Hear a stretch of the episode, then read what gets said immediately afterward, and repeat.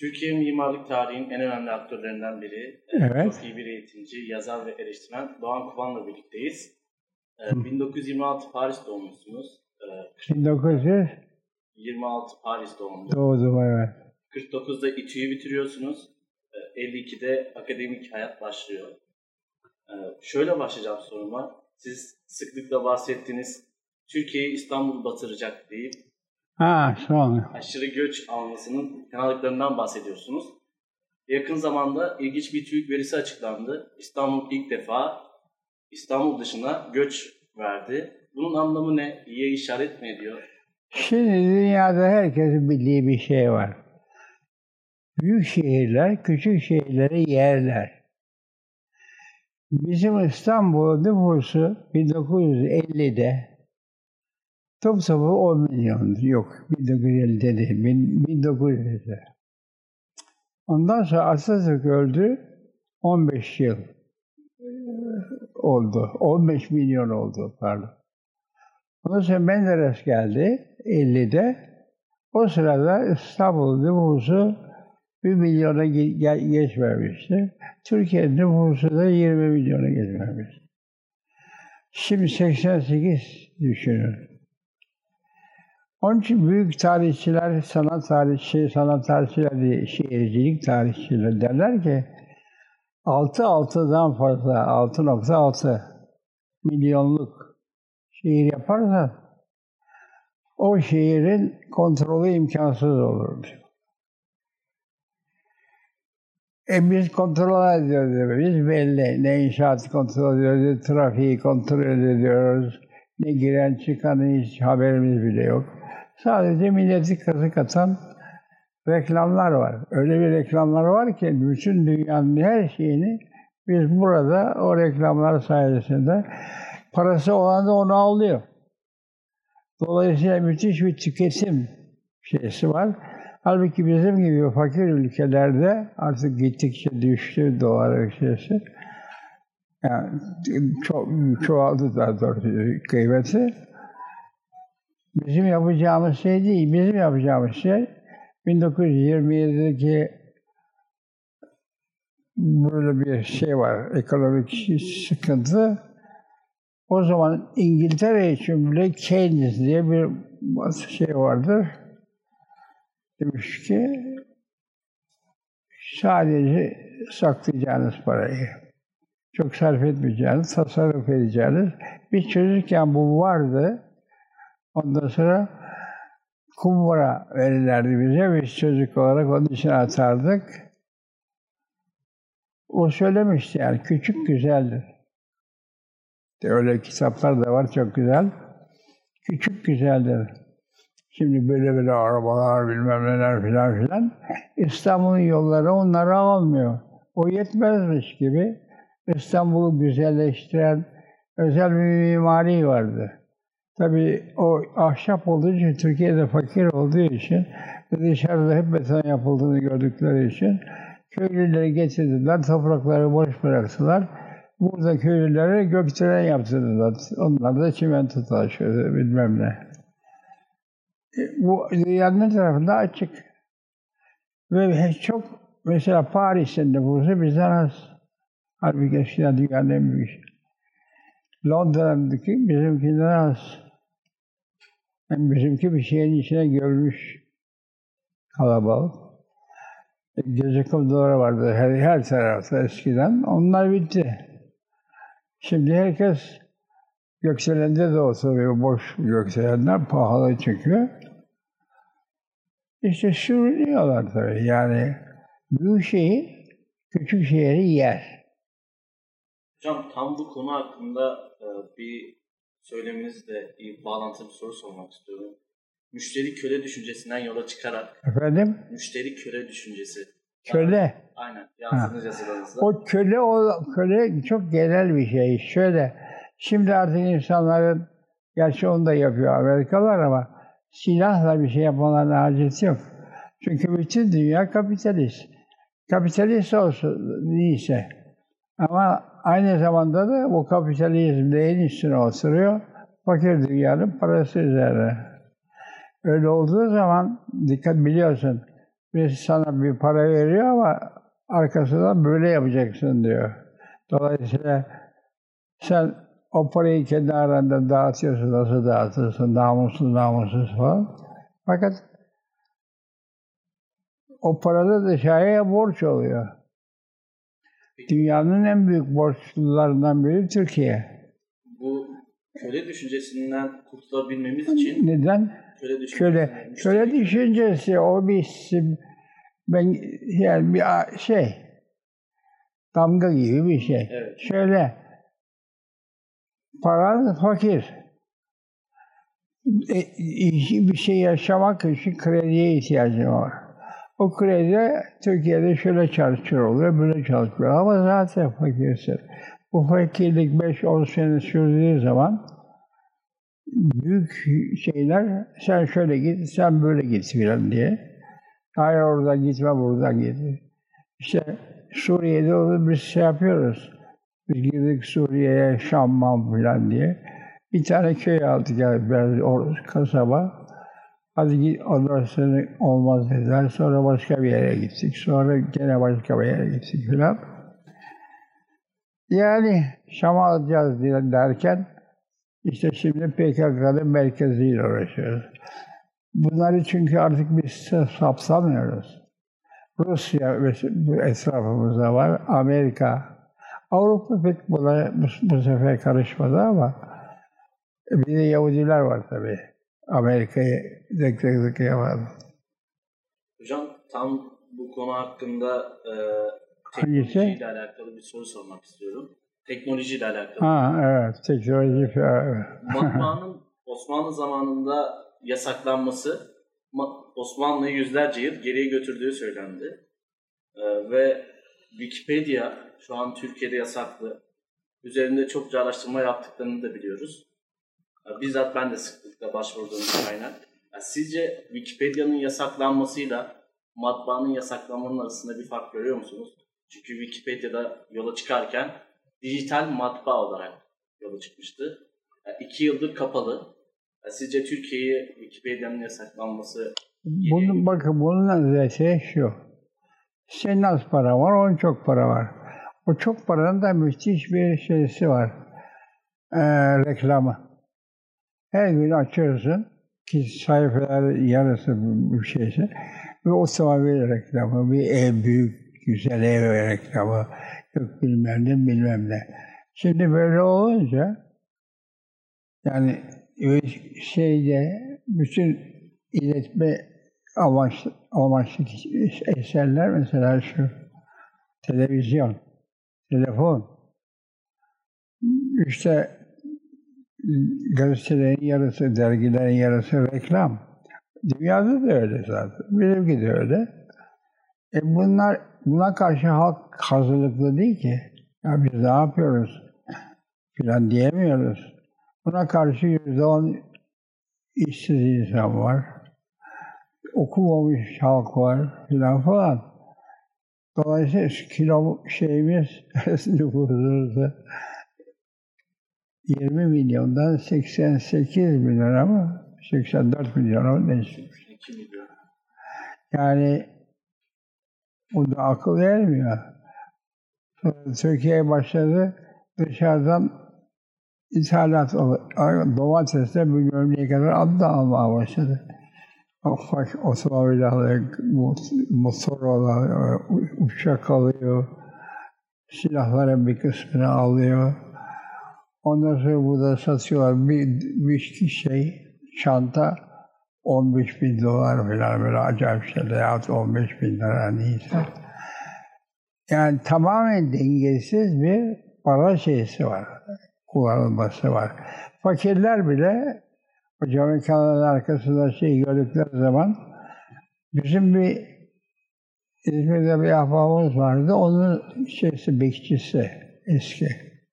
Bir de oğlu vardı. Onu üniversiteye gönderdiler. Yani oraya kadar çıktı. Elektrikçi oldu. İh, elektrik. O, yani orasını bıraktı. Ya, bitiremedi üniversiteyi. Elektrikçi oldu. Ondan sonra elektrikçi de yapamadı, yapmadı yahut. Bilmem oradaki bir üniversitenin şeysi oldu işte. Çalışan adamlarından biri oldu. Bir sene sonra bir araba aldı. Külüstür bir şey tabii ama aldı. Yani o adamın yaşamı her bakımdan eksik ama arabası tamam. Öyle şeyler sadece orada değil, hükümet şeyinde de var, boyutunda da var. Kişi boyutunda da var, şirket boyutunda da var. Şey. Hocam e, siz daha önce e, biz gençlerin ülke geleceğinde bilime ve teknolojiye yönelmemiz gerektiğini, orada üretimler yapmamız gerektiğini söylemiştiniz. Bu anlamda Türkiye gençliği bilime ve teknolojiye ilgisi hakkında neler söylemek istersiniz? Şimdi Türkiye'de bir hastalık şu, en son hastalık şu. Devletten daha önemli parti. Böyle şey olur. Devletten önemli. Mesela bu seçimlerde ben bekliyordum ki işte Türkiye'nin şeye ihtiyacı var. Teknolojiye. O teknolojiye uygun biz alışveriş yapacağız. Ondan sonra borcumuz var, akıl almaz. Amerika'dan sonra ikinci bile. Onları nasıl ödeyeceğiz?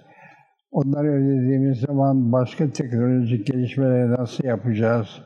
İngiltere bunu 18. yüzyılda mevcut teknolojilerle 75 yılda yapmış. E bizim 75 yılda yapacak gücümüz yok. Bizim mektep, bizim milletler ondan haberdar bile değil. Her şey kayboluyor. Bizim eskiden içtiğimiz, yediğimiz şeyler filan yok oluyor.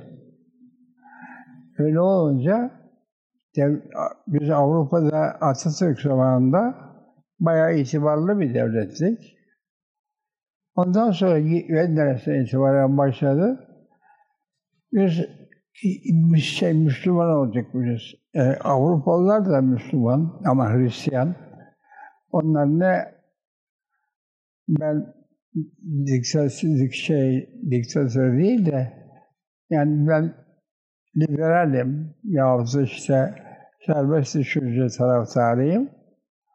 Ama aynı zamanda Müslüman. Yani olabilir. Zaten bizde bir şey değişmedi ki. Eskiden camilere giderlerdi, şimdi de gidiyorlar. Şimdi herkes bir cami yapıyor ve utanmadan bir cami yaparsan e, e, şey gidiyorsun, cennete. Böyle terbiyesiz, edepsizlikler hatta dinsizlikler var. Ama yaptı mı bir cami, tamam.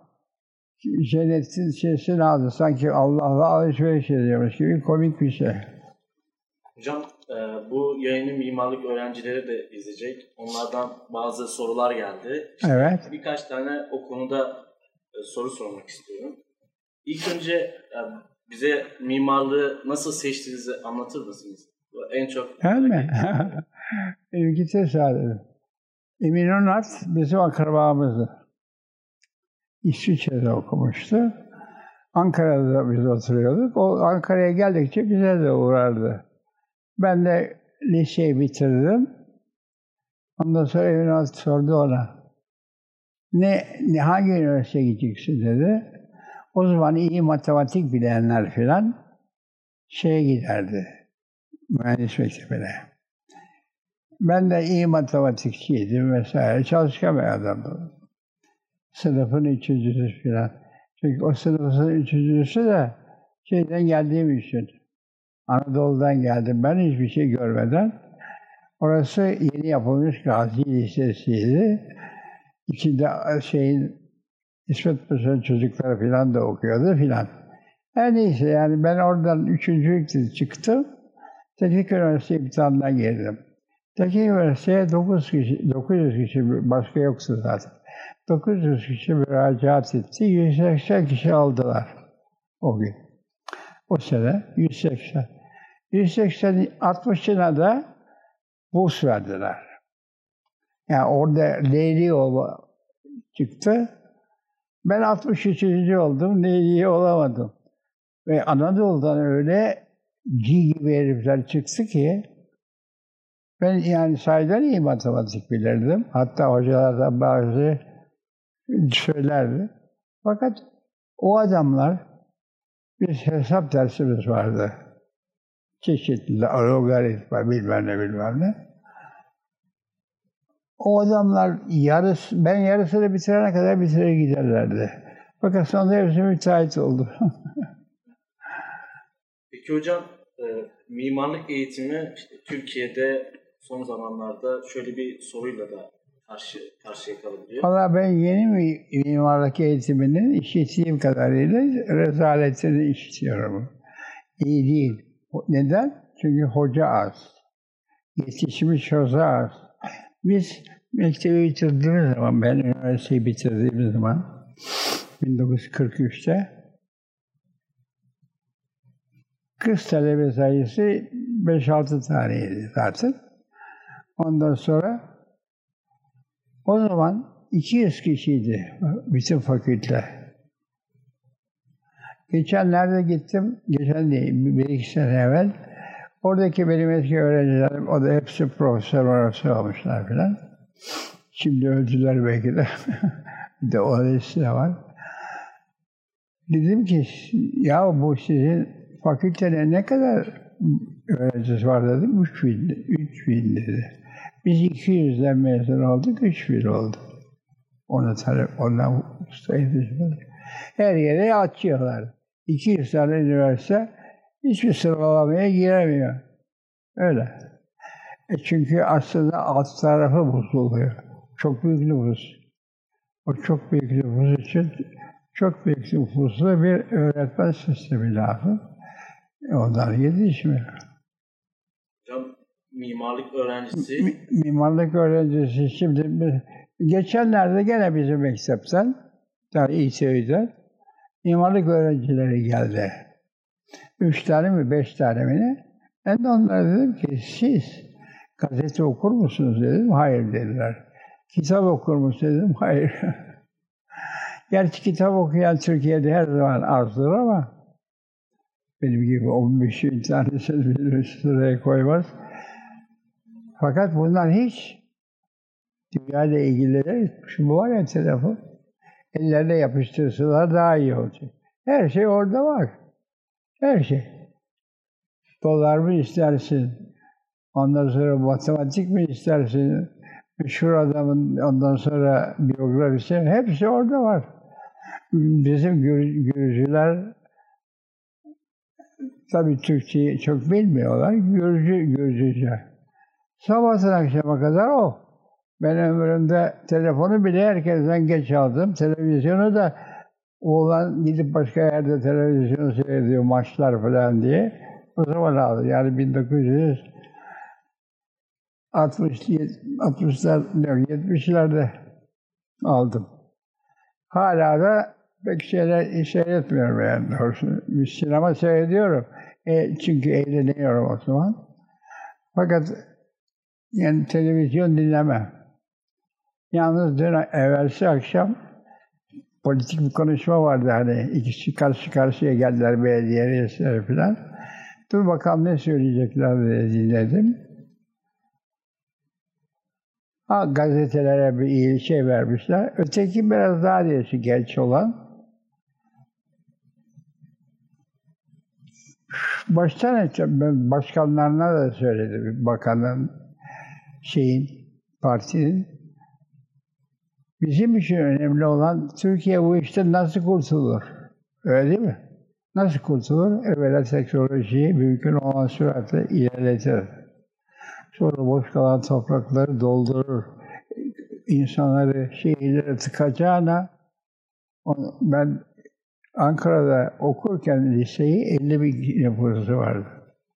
Şimdi 6,5 milyon.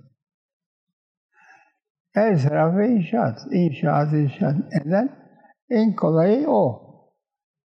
İnşaat teknolojisi çok ilerledi bizde. Yani her yerdeki gibi tabii. Dünyada da var bu sadece bizde değil. Bak inşaat çok para getiriyor. Hele de şey belediyede sizi hiç olmadık bir yerde bir ay yaptırırsa oh çeker. Yani o şey, yanlış tasarlanmış bir şey. Çocuk, çocukların muhakkak çok güzel kitaplar var. bir lisan öğrenmeler artık. Çünkü dünyayla aramız açılıyor. Fakirlerin hepsini köle yapacaklar dedi. Asya'dan gelip de boğazını sıkacaklar değil. Zaten parayı senden alıyorlar. O da sana diyor ki peki öyleyse Beşiktaş'a git. Yahut Erzurum'a git. Ya sen buradan göç yap bilmem ne. Neyse yani. Ne isterse yaptırıyorlar. Çünkü hayır dediğin anda sende elektrikler söyleyecek mesela. Dolayısıyla o fakirlik biz İslam dünyasının en zengin toplumu hemen hemen. Bir Lübnan'dan bilmem Asya'da bir küçük yer var. Ve biz, biz fena bir toplum değildik doğrusu. Ben bu, buradan mezun oldum. Hiçbir lisan, lisan öğrenmeye gitmedim. Fakat gittim Amerika'da MIT'de profesördüm. Ha. Demek buradaki çıkan adam oluyor her şey. Olabilir. Onun için yani biz şimdi yanlış yolda bir yerlere gidiyoruz. Ama yani sadece bize ait değil bu. Bütün dünya şaşırmış vaziyette. Neden? Çünkü gözün önünde mütemadiyen reklam. Reklam, yarısı her derginin, her gazetenin yarısı reklam. Çaktırmadan da koy, tele, bu televizyona da koyuyorlar. Arada bir reklam çıkıyor. Bazıları çok uzun. Neyse yani eğri büğrü giden bunlar sadece Türkiye'de değil. Güney Amerika'da, Asya'da, Doğu. Asya'da mesela ne bileyim Hindistan'ın yahut işte Pakistan'ın filan senelik gelirleri 1-2 dolar. Bizimki 8'e indi galiba ya 9'a indi. Halbuki bundan 5-10 sene evvel bizimki gayet iyiydi. Bu dünya çok karışık, çok değiş, çabuk değişecek. Hatta yok olacak belki de yani fizikçilerin söylediğine göre. Yani burada artık zaman kaybetme şansımız yok. Ben, ben artık bitirdim tamam. Ama genç genç çocuklar var, çocuk, onlar 50 sene sonra, 20 sene sonra onlar köle olacak. Ne kölesi? Para köle. Para vereceğim, sen de bunu yapacaksın diyeceğiz. Sizin o konuda söylediğiniz çok sevdiğim bir sözünüz vardı. Ha? Müşteriyseniz kölesiniz. Ee, ha işveren de köle olabilir. Ama o şey patrona bağlı. Patron insan sevgisi olan bir adamsa illa seni şey gibi, köle gibi kullanmaz. Seni adam gibi şey yapar. Ama şimdi artık öyle, mesela bizim arkamızda bir dostumuz var, zengin. Onun da fabrika falan var. Ama o adam gibi insanlara muamele ediyor. O olabilir. Bazı yerlerde de hukuk çok güçlü. Dolayısıyla çalışanların hakkını daha iyi korur. Amerika mesela öyledir. Yani Amerika bir haydut serisinden gelmiş. Gelenler Avrupa'dan. Ondan sonra işte western filmleri var. Herkes birbirini öldürüyor. Öyle. Hocam son zamanlarda Türkiye'de eleştirmek, kendi evet. düşüncelerini ifade etmek ve toplum çekiniyor. Ya bu korkunç... Çekiniyor ama politikadan bahsederse, politikadan başka bahsedecek bir şey yok mu? Ben politika babam üniversiteye gelirken dedi, sakın politikayla uğraşma, parayla da uğraş. Ben para için hiçbir şey yapma. Ben de öyle yaşadım. Babanız ne param oldu? Bunları hep Avrupa'da bilmem nerede kazandığım şeylerle yaptım. Ne de bankada param oldu. Hiç.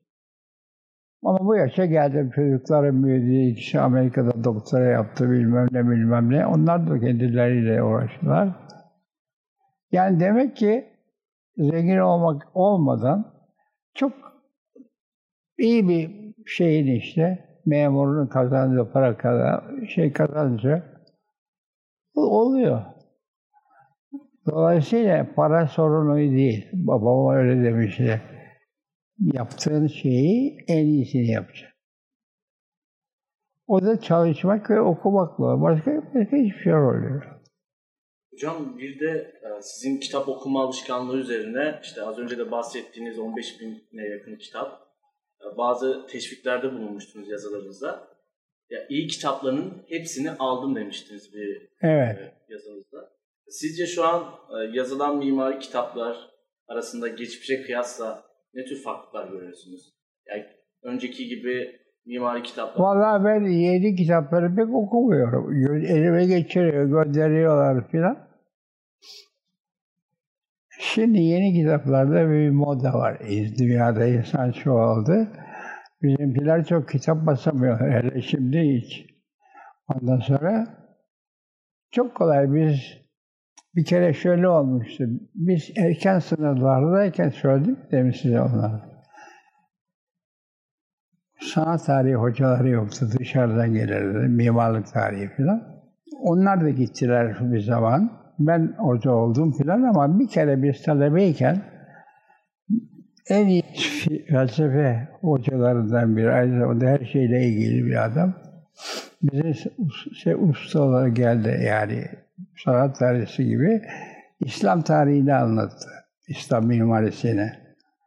Bir yerde böyle de koca bir şey, çok çalışkan bir adamdı. Şöyle de bir kitabı var. Ben o koca kitabı okumadım tabii de. Ama sonra ben kendi mimarlık tarihçisi olunca bakayım şuna hazır elimde bütün İslam tarihi var. Benim okuduğum kitapların mesela şu şunu almış, Türkçe'ye çevirmiş, koymuş. Başka bir kitabı burası almış, öyle koymuş. Baktım kendi yazdığı bir şey. yok. Şimdi onlar öldü. Yani biz ama Türkiye'de öyleydi. Biz mesela sanat tarihi okumadık. Oku, yok zaten. Ben girdiğim zaman 1943'te mimarlık tarihi yoktu. Sonra işte dışarıda bilmiyorum kim, orada bilmiyorum kim, yabancılar falan geldiler. Biz hiçbir şey öğrenmeden dürüst başka üst sınıflara geçtik. Ondan sonra bir İtalyan getirdiler. O sayede mimarlık tarihçisiydi. Ben de onun asistanıydım. O gidince de ben profesör oldum filan. Bizim millet o zaman biraz mimarlık tarihi öğrenmeye başladı. Hocam mimarlığa tekrar girmişken ben restorasyonlar ve tarihi değerler üzerine bir soru sormak istiyorum. Ne, nasıl? Restorasyon ve tarihi değerler üzerine bir soru soracağım. İlerlemedi. İstanbul'u ve Divri Ulu Camii İstanbul'u yok ettiler. sorunun devamında e, bir tarihi eseri soracaktım. Şöyle, Hangisi? Anadolu'nun görsel kitabı olarak düşünülen Hasankeyf, Anadolu. hı, Evet. Hasankeyf kazılar. hakkında ne düşünüyorsunuz? Çünkü ne yazık ki bugün sular altında kaldı Hasankeyf Kalesi. Evet, öyle biliyorum. Orada bizim çocuklar da çalıştı bir aralık. Fakat o bir şeyi başka adamlar değerlendirirler. Avrupa'da öğrendik bunları zaten. Onlar bir tane bile olsa değerlendirirler ve şehrin o önemli bir yapısı olur. Yani bir damgası olur. E bizim halk bence okumuşu, yazmışı da dahil henüz eski eser nedir diye bir şey bilmiyor ki. Düşünsene ya o Su- Sultanahmet Camii'ne bilmem ne çakıyorlar. Yok efendim Şehzade Camii'ni boyasını yeniden yapıyorlar bilmem ne acayip şeyler. Ondan sonra cami kapısını apartman kapısına benzetiyorlar üzerinde bir şey. Ben hele bir tanesini gördüm şaşkına döndüm. Paris, şeyde Paris, Rus e, şeyde Bursa'da Bursa'daki caminin güzel bir hava var baştan aşağı şey e, o da baktım adam herif onu aydınlatmak için mozaikleri etrafına elektrik koyuyor. Ulan o bizim en eski camilerden biri.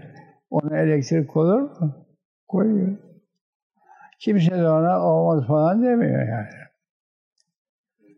O Hocam- daha olmadı Türkiye. İstanbul'u yok ettiler. Tarihi eserlerin ışıklandırılması konusu. Tarihi eserleri anlamıyorlar. Mesela Kanuni ne demiş? Şeye, Sinan'a. Demiş bak bu Ayasofya iyi, sen de öyle bir şey yap demiş. Yahut onu yap demiş belki de. O da Süleymaniye yaptı. Süleymaniye çok güzel bir şey. Yani Sinan'ın birisi yaptı kubbeli yapı. Eğer dünyada kubbeli yapıları sıraya koyarsan Sinan'ınkidir. Çok modern, süslü püslü değil. Fakat mekan o kubbenin altında ışık.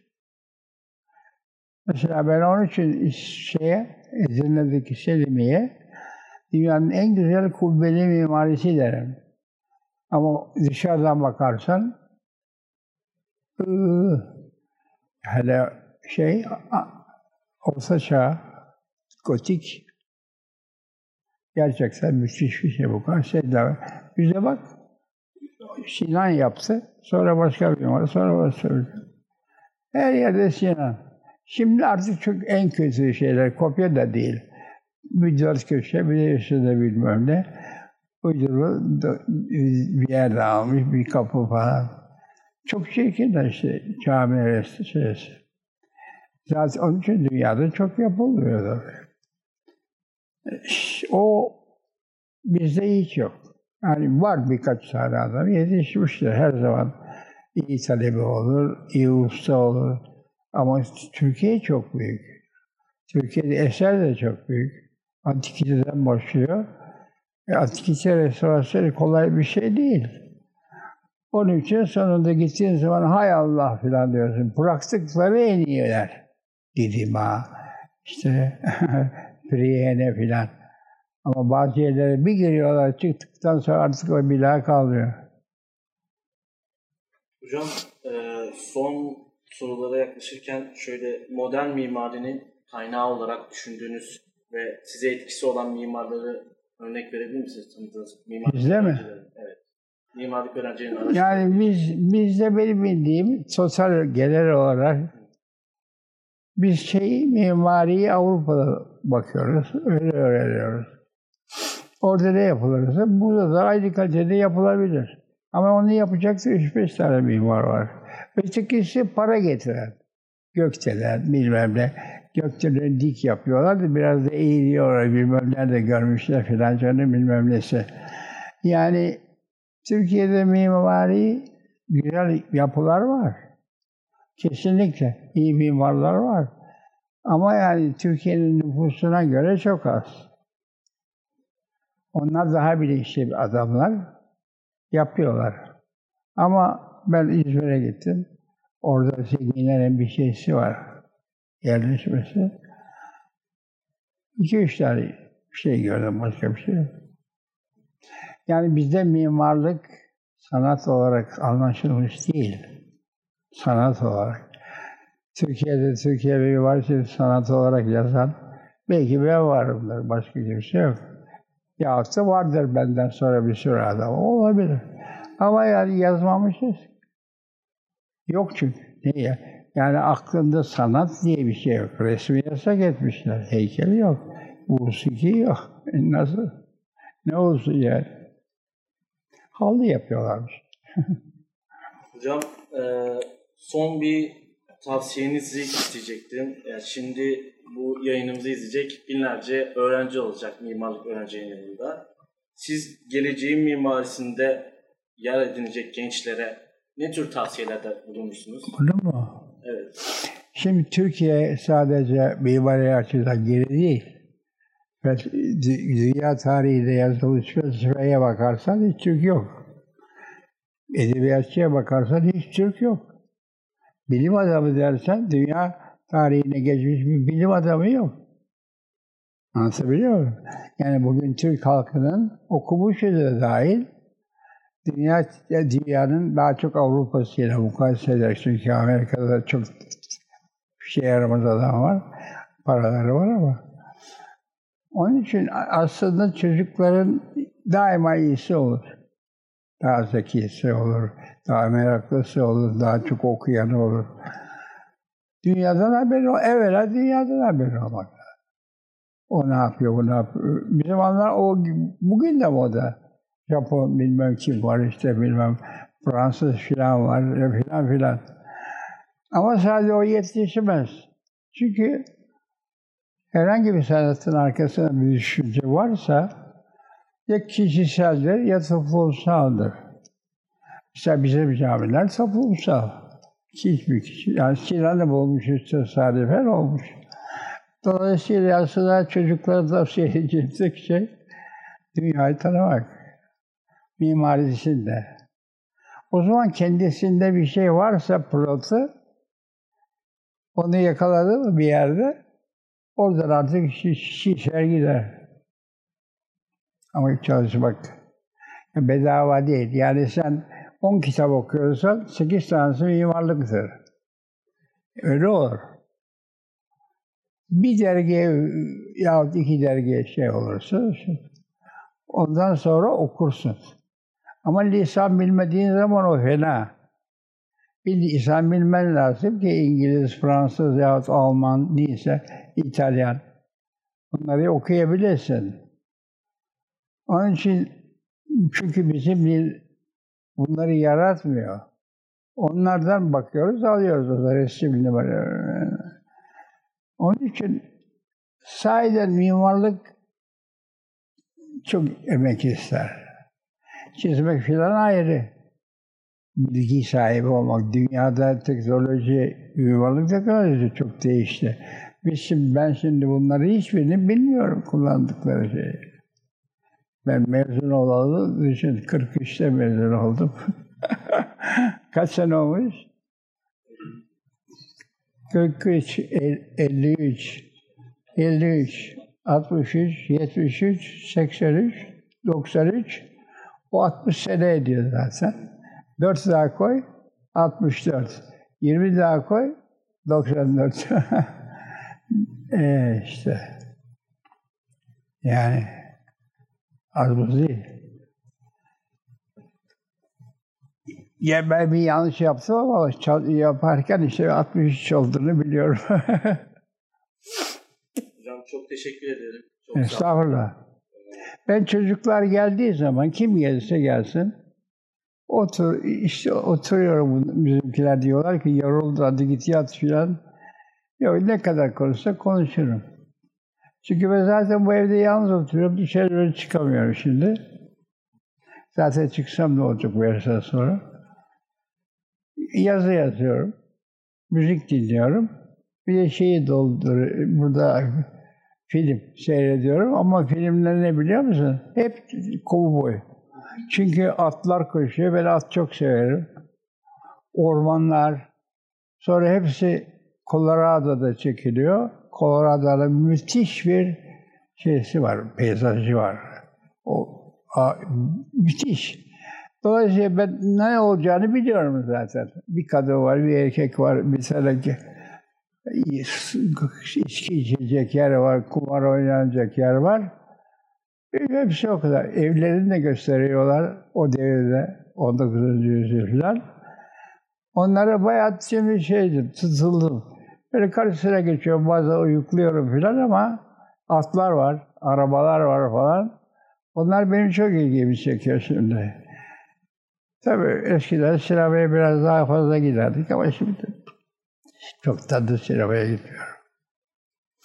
Teşekkür ederim hocam. Bizi kırmadığınız için davetimiz. sağ ol. Her şey için çok sağ olun.